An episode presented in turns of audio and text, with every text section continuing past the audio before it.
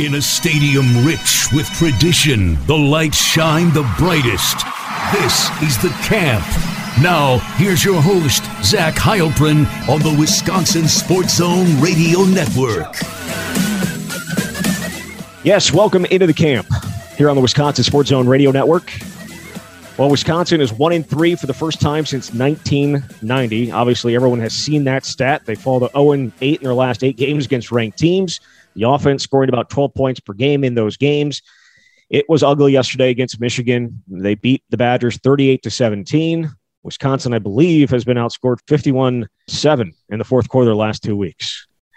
It has been ugly, Jesse, uh, and it continues to get uglier. And the vitriol from fans has has gotten ugly. Got ugly for Graham Mertz yesterday. Ended up in the hospital.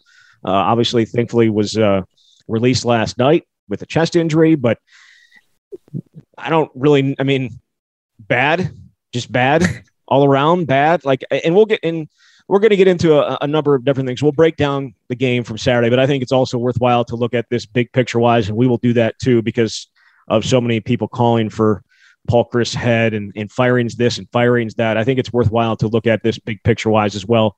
Um, but I think it's probably also worthwhile to start with the game because um, it's just the latest example of uh, things not trending in the right direction. Yeah, the, the offensive line was terrible. I think we should start there. Yeah. they couldn't pass protect to save their life. Um, you know, you see you see Graham Mertz get hurt, and you watch the play, and a cornerback came free on a, a corner blitz, and no one picked him up, and he just drilled Graham, and that's why Graham ended up in the hospital.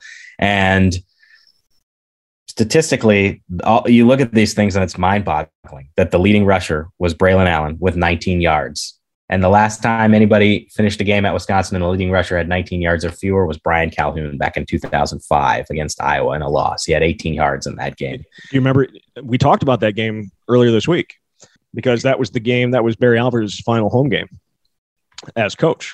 And so it, it kind of pairs nicely with what happened on Barry Alvarez Day yesterday.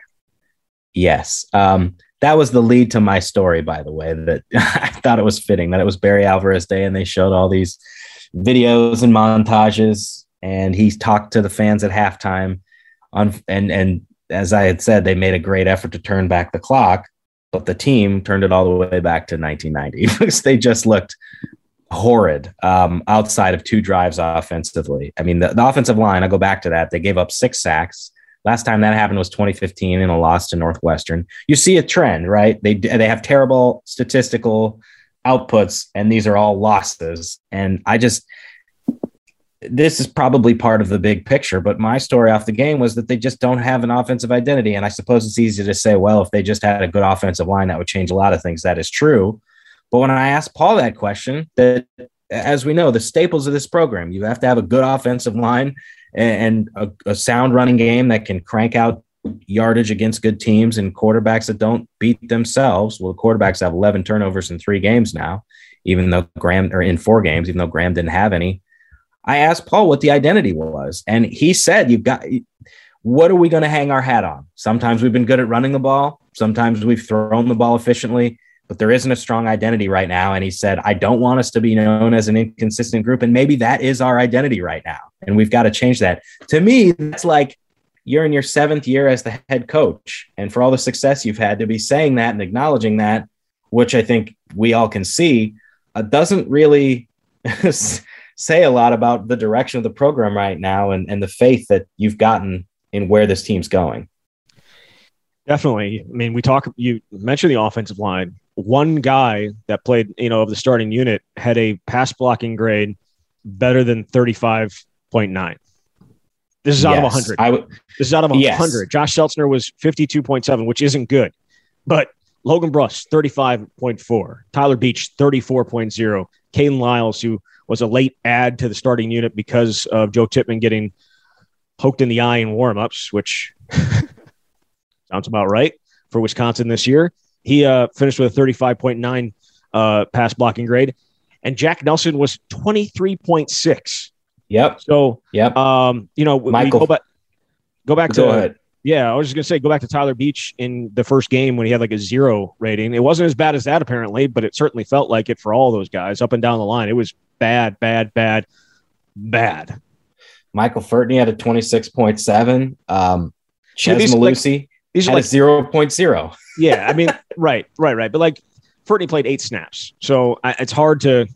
I mean, it wasn't good, but it, it's hard to to sit there and, and destroy him. But um, because they didn't do their normal, I guess, rotating at least in terms of putting guys in like on the third drive or. And look, it, I mean, the biggest surprise is Logan Brown not playing at all. Yeah. In in terms of personnel, but when you when you have those type of grades, uh, it's going to affect you, and it's the reason their quarterback wasn't able to finish the game. And I don't know what they do here is the problem. Like these are supposed to be your best players, which is what Paul said too. That they're playing because you think they give you the best chance, and, and he's going to say that he still believes in the group, but they're just been so inconsistent that for for all the talk about the great recruiting classes that they've had the last few years, those are really young guys, and and they're not necessarily ready to have those roles. But the guys that you thought should be aren't playing well enough for this team to have a chance. And you know, we didn't see the line rotations as much. There were no line rotations in the first half. I think they started it on the third drive of the second half, which was the one that Chase Wolf ended up fumbling on. And then for the majority of the second half, or at least the fourth quarter, they had the, the different interior. Now, Joe Tippmann was in that group because he didn't play early for the reason that you had mentioned being poked in the eye. Pretty inauspicious start for the line. I just don't know what you do here. Who do you put in and who can you trust? And, and when you're asking that question about Wisconsin's offensive line, you've got serious problems. And where does this fall? Who does who does Yeah. where does this blame fall? I mean, obviously, Paul Chryst has to take blame for everything that happens within the program. He's he's there, but he's not the one that's working with them on a daily basis. It's it's Joe Rudolph, and um, I guess you can only I mean, recruit and develop. Um, and you know we we've seen these guys play good football. I mean, we've seen Logan Bruss play really good football, but he didn't yesterday. It feels like at different times this year, it's been like one or two guys hurting and, and not playing well. Yesterday, it felt like everybody, perhaps I guess outside of Josh Seltzner, but again, those grades not positive. And then you turn over the run game, the thing that you're supposed to be really, really good at, like pass blo- pass blocking is what it is. Like, yeah, you're you know you're you are what you are. Uh, sometimes pass blocking at Wisconsin, but you're supposed to be able to run the ball, and they can't do that either. I mean, they had 32 carries for 43 yards yesterday. Braylon Allen led them with rushing with five carries for 19 yards, and, and maybe he needs maybe he needs more uh, carries, considering if you're not going to open holes, let the guy that's uh, 240 pounds run behind you. I thought he ran hard. I thought he ran well, but yeah, I mean, they just it's not just one thing with the offensive line. It's it's it's both aspects of it, and it was just ugly yesterday. And I know I've said that multiple times, but get ready to hear it a whole bunch more. When you ask who does the blame fall on, I think ultimately it's Joe Rudolph, right? He's he they changed his duties in the offseason because calling the plays conflicted with his ability to coach the offensive line in game, make changes. So now your entire focus, and he is the run game coordinator as well, that's his title, but your entire focus is this offensive line. And so people want to look to place blame. And, and when you're one and three, that's understandable. I think a lot of it falls on him. I don't know what that means for the future. Obviously, Paul and, and Joe Rudolph are extremely close. They spent time together for a long time. Rudy was on the staff at Pittsburgh as well. And I think that would be a really difficult decision to make if Paul at the end of the season, because I, again, I don't, we've seen it before at, at, other times with other programs and even at Wisconsin where you make a change in season uh, in terms of coaching. And I'm not saying that that is the answer at all right now. I'm just saying that that's something you evaluate and it'll probably come after the season. I think that's, that's awfully difficult um, from, from Paul Chryst perspective. But if you're not effective and, and you, you're the coach and you're paid to get these guys to play well, where does the buck stop? And and and you, you, I go back to when Kayden Lyles was talking after the game on Saturday. What what was the message from Joe Rudolph to the offensive line after the game? And it was about that that Rudolph was going to put in a lot of effort to get him better, but it was about closing the gap on things that they needed to close them on. And, and Lyles is listing off whether that's somebody's footwork, somebody's hand placement, pad level, knowing the scheme and what they're trying to accomplish. And it's like, shouldn't these be things you talk about in August during fall camp? Like we're into October in the middle of Big Ten play, and it feels like things haven't been shored up. And I also think this is sort of big picture. I just wonder about this team. Will they sort of fall apart the rest of this season? Just talking to guys about some of the things that have cropped up. Leo Chenal's talking about body language and how guys are hanging their heads down two scores in the fourth quarter. Those aren't the conversations you have with winning teams. And I just wonder where where do we go from here over the next eight games? Yeah. I, when it comes to you know being one and three, they've also played the teams that they've yes. played. I believe are fourteen and one. Yes, and okay, I, right. I, think I think I, that's worth noting too. But I also think I if, if, you're Wisconsin, the expectation is you, yes, you're supposed like, to be one of those good teams too. Yes, no, I completely agree. But what I'm what I'm saying is, if uh, they start the season like normal, where they're playing three non-conference games and they get a Big Ten West team to open the Big Ten, and they're sitting there at four and zero, oh, and then they go and finish the season, you know, eight and four or something like that. Maybe we look at this differently, but it hasn't started that way. And the way, and and if they lo- lost the games at the end of the season, like they've lost these, the, the same questions I think would pop up because it's just you're doing it in such a non-Wisconsin way. You're doing it by turning by not taking care of the ball. You had uh, what two more turnovers? I essentially three with Hunter Wohler getting hit by the punt. Um, you know, you had Chase Wolf fumbling and throwing an interception. Um, everyone saw, I think, why Paul Chryst had not gone to Chase Wolf earlier, and you know, you also have uh, the inability to run the ball, inability to protect the passer, uh, a, a, defense who gave up some big plays and, and couldn't get. Eh, it's it's hard to criticize them because they're on the field so much, but um, you know there were a couple big plays here and there that could have turned the game um, when it was still in doubt. I think it was what was it, thirteen to ten when when Caesar Williams gave up a third down, a third and ten pass that set set up Michigan uh, set up a Michigan touchdown. Now I don't think Wisconsin's offense without Graham Mertz was going to score again, and and obviously they were able to do so late in that game, but it just hasn't looked like what we've come to know as Wisconsin. And you're right, I don't. It's difficult to see how it turns around, and, and I don't think. Just do you think Paul Chryst knows how his guys are going to respond? Like I didn't get the sense that he uh, does. No, I don't. And that was one of the things that I wrote that he just and he was asked what is what is his mood and um is he angry? And I, I he just he seemed to me like a man who was frustrated because they've they've put all this time into this season and you think it's the results should come. And I thought he showed some fire. And honestly, I thought that was one of his fans don't care about this because the results are what matter, but to me, that was one of his best post game press conferences in a long time because you could see the the what's burning him up inside. Because when when he was asked whether he was pissed or what is uh, what emotion he was feeling, he was talking about that he, he wanted to look inward, which he said before, but that he, he has to do better. And he talked about the things that drives him, like the, the competitiveness, the care, and the fact that this is his job. And probably my favorite quote from the whole thing is that he said, I've got no problem with people that want to bitch about me because this is my job. This is where I'm at.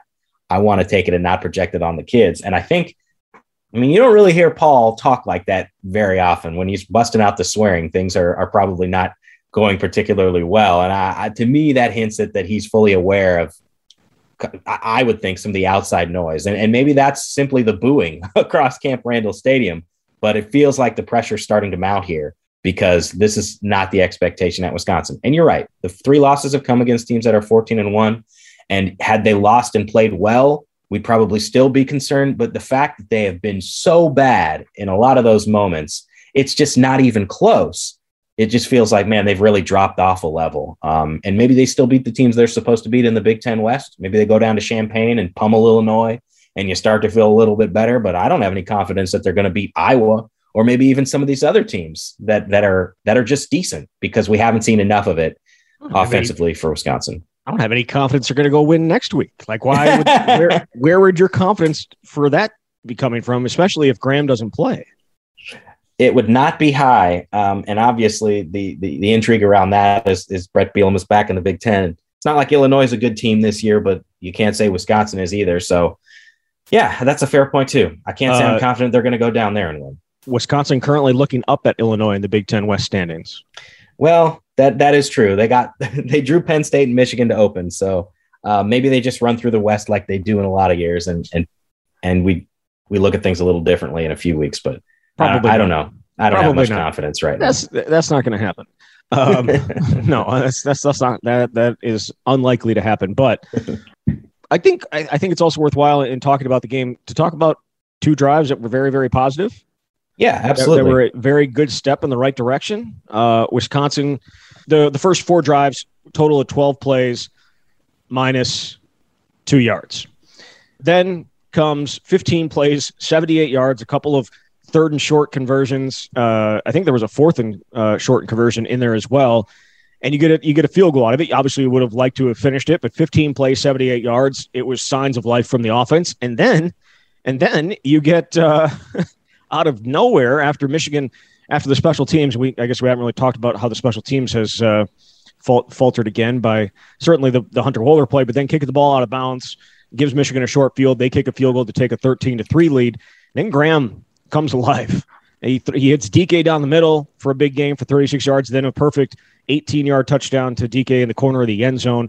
Three plays, 63 yards, 22 seconds, and it's 13 to 10 ball game at the half. And in those boos that had been raining down at one point turned to cheers. And all of a sudden it was like, okay, well, maybe, maybe they've, they found some life here. Obviously, that did not uh, continue in the second half because Graham got knocked out on the third play of the of the second half due to an offensive line breakdown. But those two drives, and especially the second drive with with some of the throws, I shouldn't even say that. The first the first play of the of the uh, 15 play drive, the throw to Jake Ferguson was probably one of Graham's best throws of the year. I know people saying that was like a low bar, but um, it was a really, really good throw. And then the two to DK, the first one to DK was a pass that was the pass that he missed for the game winning touchdown against Penn State.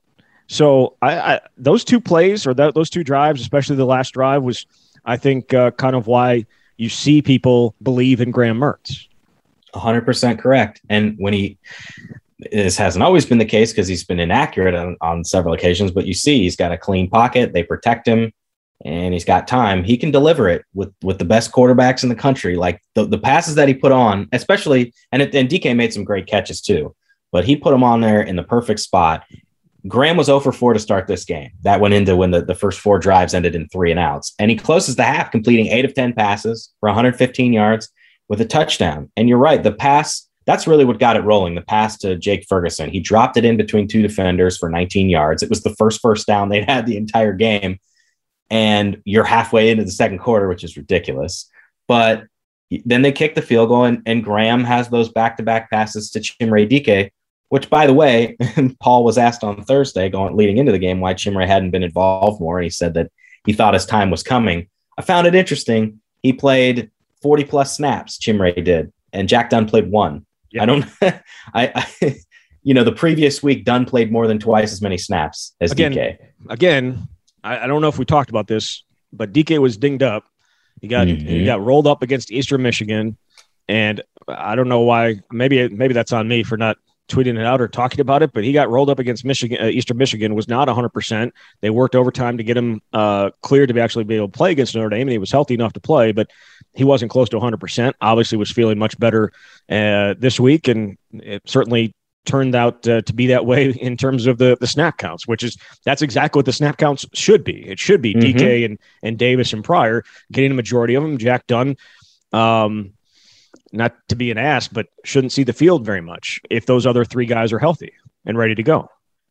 Yeah. And I'm, you know, right. My point was like Jack played one snap. That's the fewest he's played all season, probably the fewest he's played in a couple of seasons, but it's because Chimere can make plays that Jack can't. Those two catches are why Chimere needs to be on the field when he's healthy. And then that top three wide receiver group can can do some things when the quarterback throws it accurately and, and has the time. So I thought that was notable as well. But but for Graham, big two drives, and then just like Wisconsin season for it to end with him being knocked out. Now you wonder, I mean, what are they going to do this week? Is he even going to be available? Because if he's not, I don't know what you do at quarterback. You don't you don't have you don't have a lot of faith right now. I don't think Chase Wolf because he just can't take care of the ball. Yeah, you're not going to play. I, am sorry, but they're not going to play Danny Vandenboom. They're not. Like I, it's going to be Chase Wolf. I I can't imagine it will be anybody else. Do you think you really think they're going to play Danny? No, I never said they did. I just said, what do you? I, I meant, what do you do? Like, I mean, what do you do? What is, you, what is your what is your game plan? Who who? How can you trust Chase to take care of the ball? And you know, I, I like Chase as as a kid, and he's fun to watch as a player. But this has been his thing the entire time. I mean, I'm gonna go back to Jon Budmayr talking in 2019 in fall camp when back when it was Chase and Graham, especially that first week. Like they were really locked in it when we could watch practices for the backup spot, even though we kind of knew that Graham was probably going to overtake it in the end. But Budmayr was talking even then. You've got to be able to trust him when he puts some of those throws in. It's been all about decision making for him, and we still haven't seen enough improvement in that regard. He said he short armed the throw that, that was intercepted, intercepted, and that he liked the the coverage and the concept. But again, you got to go out and execute. We haven't seen enough of that. No, we haven't, and, and I guess you know we'll see if it ends up uh, happening next week because um, you know you go to the hospital. I guess we don't know what the X-rays or whatever was done at the hospital, how that played out. But if he got released, that has to be a, a rather, I guess, positive thing. Uh, playing status undetermined. I guess we'll know more on Monday when he is usually allowed to speak. We'll see if he's if he's allowed to speak. I'm guessing probably not, but we'll see. Big picture though, Jesse, I think is is we'll we'll transition into that. A lot of people calling for Paul Chryst job. A lot of people on on Twitter calling for Paul Chryst job. People want him fired like this week. That's not going to happen, and it's not going to happen at the end of the year. It's just, I mean, it's just not. But where is this program headed is the question. Paul Chryst is not going to be gone off this year, no matter. It's not going to happen. Paul Chryst can be the coach next year. Um, what he's done over his time, over the entirety of his career, has been impressive. Right around seventy percent winning percentage, and and the, the the Big Ten West titles and the the your your favorite bowl win over Miami in the in the Orange Bowl, like those are all very impressive things. But it's probably also worthwhile noting now he's now they're now nine and ten since the middle of 2019 and five and eight in the last 13 games. I don't know where it's headed. I think we've seen downturns like this before, and they've been able to come out of them. Uh, Wisconsin specifically uh, went back and looked at it. You think about after you know 1993, they go to the Rose Bowl and they win the Rose Bowl, and they come back and they're I think they're eight four and one the next year, and then they hit a downturn, and then Barry Alvarez was able to put pick them back out of it 98 and 99 and 2000 to an extent. And then they hit another downturn in 2001, where the last time that they were under 500 and didn't go to a bowl game. And he was able to turn that around before he gave up, you know, as, as the coach, or he gave up his job as the coach and became the full time athletic director. He pulled him out of it. Even Bret Bielema, to an extent, you know, in 2007, 2008, was able to pull it back out when it seemed to be going down. But I don't know if Paul Chryst is, is going to be able to do that. I don't.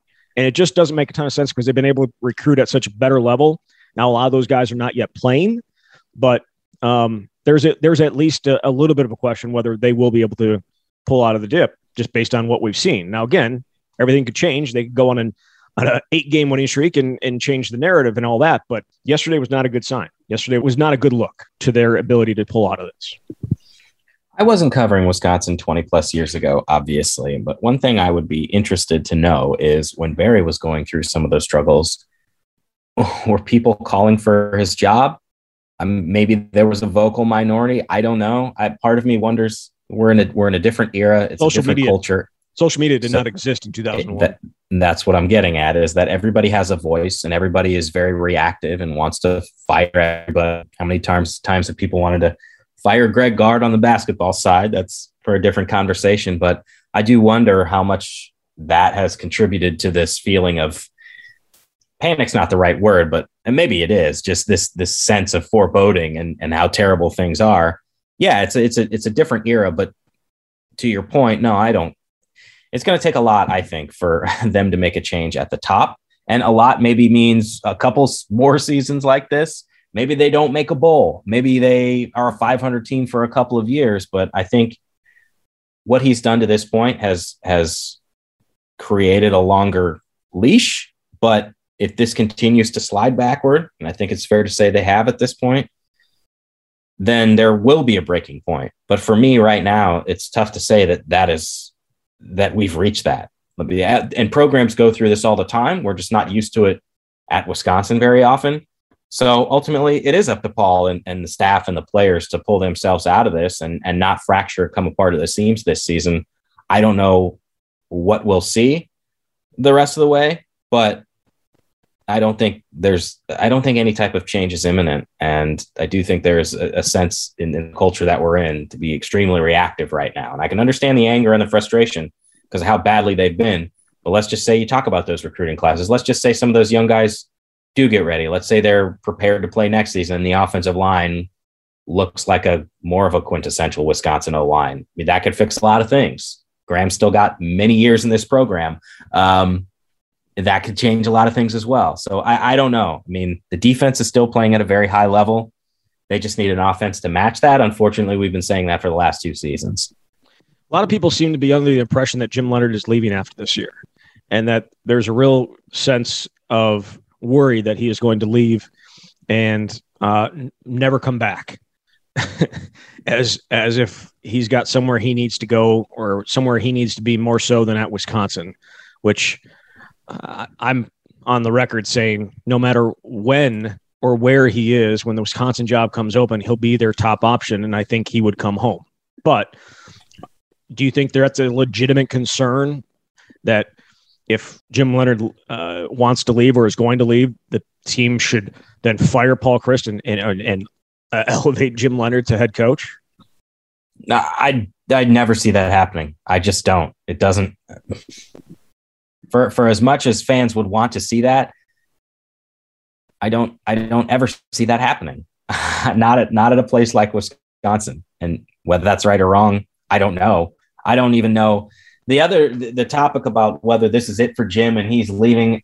That's a hard one to answer too because he's had so many chances to leave. And maybe it's different this year because there's frustration about the defense is putting it out there and it doesn't matter. But he talked even, uh, what, six weeks ago, whenever fall camp was, eight weeks ago, about the idea that there was unfinished business and wanting to help lead this program to a different level and win a conference championship, something that he didn't do as a player, something that he hasn't been able to do as an assistant coach here. So if that drive is, is still one of your primary factors in being a coach here, that shouldn't change. Maybe what changes is you think it's not as possible because again, the right. team sliding backwards. But I, I don't know that there does seem to be a lot of trepidation about he's going to leave and and if he's not guaranteed the the head coaching job or something like that. I mean, that's the other thing. Like when we asked him in the spring about a lot of people thought you would have taken the Green Bay Packers defensive coordinator job. He talked about the it, it's uh, people have a lot of thoughts about what he should be doing, but just because people think that he, there's something to be said for job security and being happy where you are and raising a family and, and being at a place that you love and valuing it. And I do think that that will carry the day after this season, but that doesn't mean there won't be chances for him to leave again. I just, I mean, why would one year make a difference? If you could have been the Packers defensive coordinator and decided to stay, what is going to entice you to leave? You know. Well, I, I would assume running his own program. Uh, he was in in the mix for the Illinois job this this year. Um, I don't know if he would have actually taken it if, if offered, but there was certainly interest there. Yeah, and I would imagine that there will be interest, uh, continued interest in him. I don't know whether it'll be enough to pull him away, but again, I'm I'm of the opinion and I could be completely wrong. Maybe he'll get to this place and he'll be like Alvarez and want to, you know, establish roots and and you know build a program from within and, and make it his own. And he'll be like he'll be like Alvarez at this other place, being there for the rest of his life. But I don't see that. I I see him as a Wisconsin guy through and through. Like home is always here. And you know, he may go elsewhere. He may go to another school, or whether it's a Power Five school or or not but I think if the Wisconsin job were to open up, and I know some people think it should open up after this year, it's not going to. But if it were to open up at some point down the road, I think he comes back. And so I, I, I, I don't know. I guess I'm not. Uh, your your defense would certainly take a hit without Jim Leonhard. There's no doubt about that. But I just don't think it's something where you would be like, hey, yeah, uh, Paul, you're gone. We're going to put Jim Leonhard here. Uh, he's he's the next head coach. Could you see something where they put him as head coach in waiting to keep him? No, me neither. me neither. Paul's been here I'm seven years. He's in his. Paul's been here seven years. He's in his mid fifties. Like, yeah, he's got a lot of time left if he wants to be here. And so I just that just doesn't. I don't see it happening. Yeah, no. Again, I'm throwing these things out here because that is what is being uh, thrown at me. Whether, yeah, pretty much just on social media. But because and, if you do that, you're essentially saying that you're just waiting for Paul to get out. right. That's the only time you see a head coach in waiting when the coach is at the end of the road. Yeah. Well, I mean, uh, who's the defense coordinator at Clemson? Um, who's Brent been Venables? yeah. It, it, feels like he's the head coach in waiting. And whenever, and obviously Dabo's at a point, but like he's he he's had opportunities he hasn't left.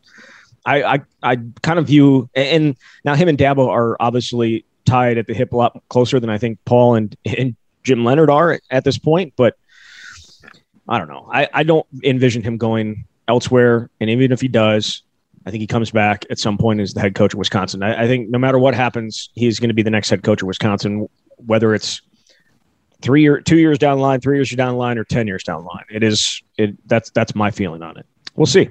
I, I could be completely wrong on that, but I I don't think people should be um, worried that him leaving is going to be that he's never coming back. It's just I just don't see that. So all right, let's get into some of these Twitter questions, Jesse. Um, I'm sure everybody was very calm, cautious.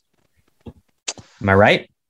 A lot of it's opinion, right? Like it's been, like Zach says, uh, it's been a fan. I've been a fan of Chryst, but this season has been embarrassing on offense. Rudolph not developing a line without JT. Tailbacks have not been developed. Is it time for a new offensive coaches across the board? I think there are going to be changes if this if this continues, and even if it doesn't continue, I I I do think Paul took a step last year in his relationship with Joe Rudolph in demoting him. I think that was that that is significant. He is a very loyal person, and for him to demote him, even though you didn't they didn't call it a demotion, it certainly was. If this keeps up, I think that there will be a change. And I think what makes it even more difficult for people is to look across the line and, and see an offensive line coach in Bob Bostad who was pretty successful as the O line coach at Wisconsin and, and obviously went on and coached the NFL a couple different places. And now he's coaching inside linebackers and has been for the last several years. But there's a lot of people just like, get Joe Rudolph out of here, put Bob Bostad in.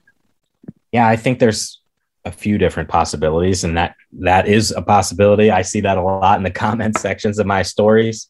And if you were to do that, then you know, I, the other thing I, I wonder is, will Paul consider bringing in an outside voice to call the plays? But if you do that, then you also have to get rid of another assistant coach because you can right. only you've got nine full time assistant coaches. You so know, you know, you know which coach I would get rid of. Uh, I'm gonna guess Chris Haering. It's not even about Chris Haering. It's just about a special teams coach. We we mm-hmm. we we watch practice, right? We watch practice. All the other assistant coaches are involved in special teams too. Mm-hmm. so I don't. And Chris Haering goes and works with the kickers and punters, and long, and, and usually it's the long snappers. So I just I, I I think it is a not a great use of an on-field coach. Nothing to do with Chris Haering whatsoever, even though the special teams have not been great. I would, uh, yeah, that's where I would take that position from. But look, uh, I know Barry Alvarez was a defensive coach, so it was a little bit easier to do this. But Barry did the same thing when the offense was struggling in 2000. Uh, in, that era where he was trying to turn it around, where the defense was really strong. They had a really strong defense in 2004, but their offense was horrible. And they went out and got Paul Chryst and brought him in in 2005, and and the offense was uh, not unstoppable. Was really, really, really good in 2005, and obviously throughout much of Paul Chryst' tenure as the offensive coordinator, it was really, really good. Now, again, Barry was a defensive coach, so it wasn't like he was doing anything, but we've seen it before. Yeah, I, I think that's a very viable option. Again, if this continues, it just seems like there's just an awful lot that Paul's got to be responsible for when you're also the quarterback's coach, which I, I don't see him giving that up because you're, you're not going to bring in, at least at this point, I don't see you using a one of your assistant coaching spots on a quarterback's coach when you've got some of these other issues going on. So I think, yeah, there would certainly be a couple options. And I do think that I do think Paul would be willing to make some of those difficult decisions because what matters is the the performance on the field, and right now it's not there. Yeah. Uh, Jared says uh, for a program which is on the ascent recruiting wise, how do you address apparent trash coaching while considering his or their value in recruiting? And I think he's um, pointing towards Joe Rudolph. Um, well, he, he mentioned Joe Rudolph. I'm not going to even say that. He said, for example, Joe Rudolph. Does that have to play? Does that come into play? So the question is, do you take into account if someone is a good recruiter but not performing as a coach, essentially. Yeah. Um, I think what it comes down to is coaching in that situation. Uh, they've been able to recruit offensive linemen for a long time, even though I think Joe has done an exceptional job recruiting offensive linemen. And the way you listen to some of these recruits and their families talk about Joe, you you really recognize how valued he is. Ultimately, though, I think, and I'm not again, I'm not calling for anybody to to lose their job. I'm I'm but I in the context of this question, I think you would what's most important is the development of the players and the performance of the players. So that's yes. where I lean. Yeah, I would agree. CT Badger says this team is in complete disarray and the defense is getting burned out. Not sure I see many wins left. Tell me which games the Badgers will win this year, besides, of course, their win against Eastern Michigan. I think they'll win against Illinois. Um, if they don't, God help us all. I think they'll beat Army. I think they'll beat. I think they'll beat Rutgers, even though Rutgers is um, better than we've seen, and it is a road game. That's three right there, but they've got to go. Rutgers just lost fifty-two to Rutgers just lost fifty-two to thirteen to Ohio State. Right. A lot of teams lose like that to Ohio State, even when Ohio State isn't great. Yeah. Anyway, I think there's three wins there. They got to go five and two, right? Or five and three to get to a bowl game. Yeah, five and three the rest of the way. So basically, the question is, where are the five wins? Well, Northwestern Northwestern's horrible. Yeah, Northwestern. That's a home game. Nebraska's a home game. I think they. I do think they get there, but but the fact that this is the discussion we're having after four games is um, shocking.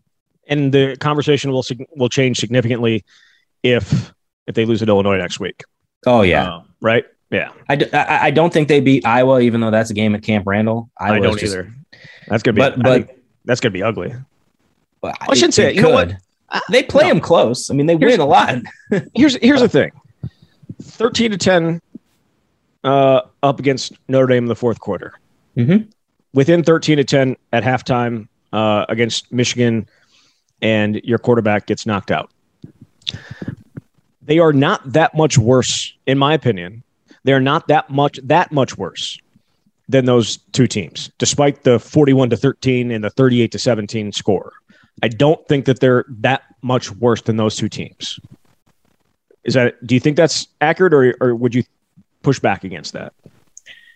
Ah, that's a really hard one to answer because they've just completely fallen apart at the end of the games. And I think that is a significant component in determining how close you are to another team but it's worth throwing in the Penn State game too. They, they were bad for most of the game and still could have won uh, near the end. And here's a Penn State team that's, you know, currently positioned for college football playoff spot, right? Undefeated, top four. So yeah. I don't know. They're yeah. capable. I, like, sure, certainly they're capable of beating Iowa. It's just what confidence level do you have in them at this point? I, I do think the rest of the games they should have a chance to win. So that's the thing about the West for the most part, the West is never really very good, which is part of why Wisconsin's been able to go to the Big Ten championship a lot of those years and then lose to an East Division team. Maybe that's not fair either. But just look at the West. Yeah, yeah they're 0 2 against yeah, Penn State and Michigan. Yeah, but I was good.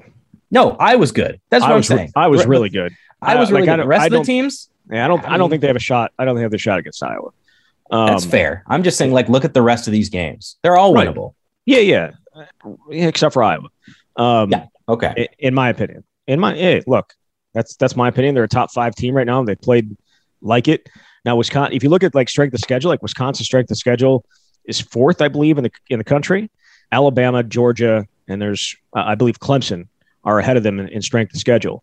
Wisconsin's one of just uh, so Wisconsin's one and three. The only other team in the top ten that's under 500 in terms of strength of schedule is Indiana, who is two and three. Iowa strength of schedule number 10. So it's not like they've played nobodies either, and they made to his brother uh, look like absolute trash the other day. Threw five interceptions on Friday night. So yeah, I don't. Maybe these some of the other games, all these other games are winnable. I don't think the Iowa right now. I don't think the Iowa one is. Let's see. Gator says, "Is it safe to assume injuries have completely ruined Tyler Beach with all these recent four and five star linemen? How could there not be a better option at left tackle?" Hmm. I don't know if completely ruined is fair, but he hasn't been good in a couple critical games. Three out of the four, two out of the four, two and a half. Uh, I don't know. I don't know. I mean, then you wonder what was there something going on with Logan Brown? Was he just has he just not been effective? Well, he you're the one that broke down his his pass blocking grade to this point. It was pretty good. It was not good, but I mean, no, no, no. His run grade was horrible. Oh, his oh, run I'm, grade, yeah. I'm talking about Logan. His his mm-hmm. run game, his run grade was horrible. His pass grade was was pretty good. Yeah, I I don't know what to make of Beach. You know, the offensive linemen at Wisconsin, especially when they're veterans, you just expect so much more for them. It doesn't always turn out that way. Sometimes it's injuries. I mean, I look at David Edwards last season. He was hurt. He wasn't as good as he was the year before, so that happens. But as far as we know, like Beach isn't playing hurt now. He didn't get much time to work in fall camp. I can't really explain it, and I don't know what they do uh, instead because the alternative is I mean, I would think the alternative is putting a younger guy in who may not necessarily be ready, and I don't think they're they're ready to do that unless you're just going to completely flip the line. And I don't think they're going to do that either, right? Like move Bruss over and put Nelson at tackle, and like that's just a complete overhaul that I don't see happening. No, what they need to do is give him some help. However, that that would mean that the rest of the line has to hold up their end of it, and mm-hmm. they're not doing it right now. Like if you if you want to give him a, a tight end chip in the defensive end, or um, you know the running back being over that side, or or even keeping an extra guy in, you can do that. But then you're also counting other other guys to win their one on ones. And yesterday they did not do that. So I don't really know. You know, Kurt says all I can come up with is what, how, and why. uh, Ridgeway Nut says why, how, really? So these are very thoughtful, enlightening questions. Yeah. Luke says, which coaches group is underperforming more, Rudolph's O line or Haering's special teams unit? Hmm. The thing about the special teams unit is there's so many of them. So maybe it's easier to find what's not gone well. uh, I have to say the offensive line. I, I do. Because you could at least say there's parts of special teams that are okay. Collin Larsh, a revelation. I mean, that was one of the biggest questions coming in. Like, what do they do at kicker? And like, we really haven't talked about that at all. Maybe that's because they've just been so bad in so many other areas. To me, it's the offensive line because I think you can win games despite uh, some special teams mistakes, not probably some of the ones we've seen, like giving up a touchdown to Notre Dame or, you know, having the muffed punt return there. But for the most part, like if your offensive line is not good, like just Wisconsin has no chance. So I have to say the O line. Yeah. Numb Wisconsin sports fan asks, um, and we've we've talked about this, but got to get you on the record. If Jim Leonhard were to get an offer to go somewhere else, and the only way to keep him was promote him to head coach, what do you do? Oof. I still don't see them doing it. Um, I just don't. Would you? Oh man, that's a really hard question. Um, I I I don't. I would like to know how the next eight games play out. I do think that. I mean, honestly, though, I do think that has to be part of the equation. If this team completely collapses and goes four and eight and looks like it doesn't belong on the field in a lot of, in some of these moments, that would factor into my equation. If they if they lose one game the rest of the year and it's to Iowa, yeah, you may not feel great about Wisconsin, but eight and four is a little bit different, and you you can have some reason to say that this that Paul Chryst is going to turn some things around. So I, no, I wouldn't right now. And as much as that would hurt Badgers fans, I just I, that's a really difficult change to make. Wisconsin's in a difficult spot in that regard. And maybe maybe it's easier if you have absolutely no ties to Wisconsin and you don't care if you burn a bridge or something like that. Maybe Jim Leonhard is the coach who can lead him to the promised land. I don't know. I just that's a very difficult uh, position to be in, but I wouldn't. Do you think he like say he becomes head coach? What does he change on offense? Does he does he throw everything For away? Wisconsin? yeah. Does he throw everything away that's been successful? No. I mean, what do you do? Do you go to you bring I mean, bring in a different staff? Oh no! Oh, that, that of can... course, no, of course that would no. The, the, entire offensive staff would be gone if I think if Jim Leonhard took over. May, I don't know. Maybe they keep a guy or two, but um, if Jim Leonhard was the head coach, I'm wondering like what would that offense look like?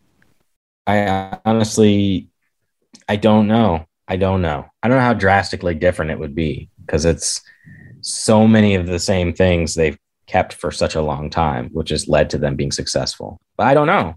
Yeah. I don't know what he's like as viewing the through the window of, of offensively. Well, I think uh, he kind of gives you a little bit of an idea, just in terms of you know being multiple and, and, and spreading out and having to defend the whole field. Is like things mm-hmm. that challenge him are, I'm sure, things he would like to use to challenge others. And so I, I think we would. I'm not saying they'd go to a spread offense or anything like that, but I think that there would certainly be more components to that. I think they they would probably have they would probably uh, turn to uh, try and recruit dual threat quarterbacks. Oh, um, we're gonna go. We're gonna have that again. I yes, I, I think they would. I think that certainly does. I think that feels like something Jim Leonhard would do. Uh, because he knows what facing a guy like that can happen. Obviously, you're not going to want to throw a guy out there that's not good uh, at throwing the ball, but you you want a guy to be able to extend plays um, and throw the ball. But again, it, it's pointless because in my mind, no matter I would, they won't do it, and I don't think that they should do it because I think again, there's there's no guarantee that Jim Leonhard is going to be the greatest head coach ever, right? Um, we don't. There's there's no guarantee there. Now, has he failed at anything he's ever tried in sports? No, but I, I feel like uh, head coach, there's no guarantee, and that and that's the other thing with this, Jesse. Like even if you were say Jim Leonhard isn't the next head coach, even though I think he will be, it's there's no guarantees, especially at Wisconsin with the with the way that they have to go about things, that the next person would be any better than Paul Chryst. And Paul Chryst has been pretty darn good. It's just right now, it is it for the last season and a half, it has not been. And you you but you don't move on. I don't, in my opinion, you don't move on this quickly from someone who's had success as recently as 2019. Well said. Um, Scott says, can an offense called by Paul Chryst hum ah. with below average O line play? No. Not at all. I mean, how? They can't run the ball because they can't open holes. They can't pass protect. So even if you've got something dialed up, if Graham doesn't have time, and he didn't have time a lot in that game, it doesn't matter. You saw what it looked like when when he had some time. So that's where it all starts. And it starts also, at a lot a lot of at a lot of programs like that, but especially Wisconsin. I think it's I think it's worthwhile to note that Graham delivered some passes even when he got hit. Uh, there was a there was a throw yeah. to Kendric Pryor on the sideline that was got pummeled. Uh, it took a, a, number of shots on that the successful drive, the uh, the 15 play 78 yarder, took a bunch of hits and he kept on delivering the ball. I thought that was a good sign, but you're right. The two throws that he had um, to, to Kendric, there were there was some pressure in his face. Uh, not Kendric, the the to uh, Chimere. There was some pressure in his face, especially on the first one. Um, he didn't end up getting hit, but there was some pressure there, and it was a great throw. And I think it's just what we've what we think we what we think he can be. There was signs of it there. Yeah. Um, so we kind of talked about there's another question, but um, Slapnick asks, uh, asks, "Will this team make a bowl game?" And he put a poll out there, and I'll I'll let you know the results. Uh, eighty-four percent of the poll says no. Unbelievable, right? Uh, yes, I believe that this team will make a bowl game. That so there, there's my answer to that. I just think. Uh, here's the other question: uh, Other than Iowa, there's no team that is on the rest of the schedule as good as three of the first four opponents they've played. And maybe it comes down to how good do you think Wisconsin is, but I, I do think that they're going to win at least five games over the next eight. Yeah. Uh, Grandpa says Braelon Allen, best running back on the roster or no? um, I don't think so. Not right now. That doesn't mean he won't be very soon. I feel like what he does, he's doing effectively, especially they bring him in for a short yardage situation. He's a guy who's going to just plow forward and knock dudes backward. I don't know that he necessarily has all the tools, but he he might get there and he might get there this season if he gets more opportunities. I thought it was very telling that you we really didn't see much of Isaac Guerendo until later. And the fact that they trusted Braelon in some of those situations. So maybe the the winds are shifting a bit in terms of what Gary Brown wants to do. Yeah, I agree. Uh, that was that was actually a question up uh, higher about, about. Any info on Guerendo? It looked like he got hurt against Notre Dame and, and didn't play today. He, he did play a little bit, but he did mm-hmm. get hurt against Notre Dame, and I think that probably played a role. Also, uh, any guesses on uh, Danny Vanden Boom getting reps? I'm here. This is South Jersey Pete saying I'm willing to give Chase a full game, but this sample size and turnover rate is too high not to be completely random. Uh, so I guess the question would be if Graham can't come back and Chase plays against Illinois and they don't do well, would then Vanden Boom be playing against Army? Is that essentially the question? Yes, essentially. Uh, I don't know. I oh maybe Graham will be back by then. I, I it depends how poorly things go against Illinois. I mean, I'm not going to rule it out completely. Let's just say you don't have Graham and you can't trust Chase. At the very least, you could probably uh, hopefully, if you're a Badgers fan or coaching staff, trust Danny not to make that big mistake. But there's a reason in my mind why he hasn't been higher than third string quarterback so far in his career. So that's where I'm at on that. Yeah, I'll uh, I'll finish with this. Uh, Br Nichols sent about five tweets, but it was he says this is long but important, I'll, and I'm I'm going to give him the respect because he went out and uh, wrote these five tweets. So I'm going to read the, the five tweets. Uh, just something to think about, and, and maybe uh, you agree with it or maybe you don't. But I'll, I'll leave it out there and let you uh, make an opinion on it. I think it's important to have a discussion about the fact that all programs have had seasons and stretches of cyclical downturn. Notre Dame went four and eight in 2015. Texas USC have had recent struggles. To think UW, with their inherent disadvantages, wouldn't have those is naive. We're extremely unique program, which has a unique way of being successful. We can't expect to go out and hire a significantly better coach who can recruit and scheme in a way that will be successful here. Fickell, Campbell aren't coming. We'll get our Fleck. Do we want that? You have to know for sure 100% that this isn't working before you make that decision to move on. And there is clear data which shows this team is still playing at a high level and that they have faced the hardest schedule in the country to this point. I get that being patient is difficult, but it's only rational choice at this point in time and will be for the foreseeable future because if you're wrong about the decision, it has the potential to set back your program decades and erode all that Barry Alvarez has built here.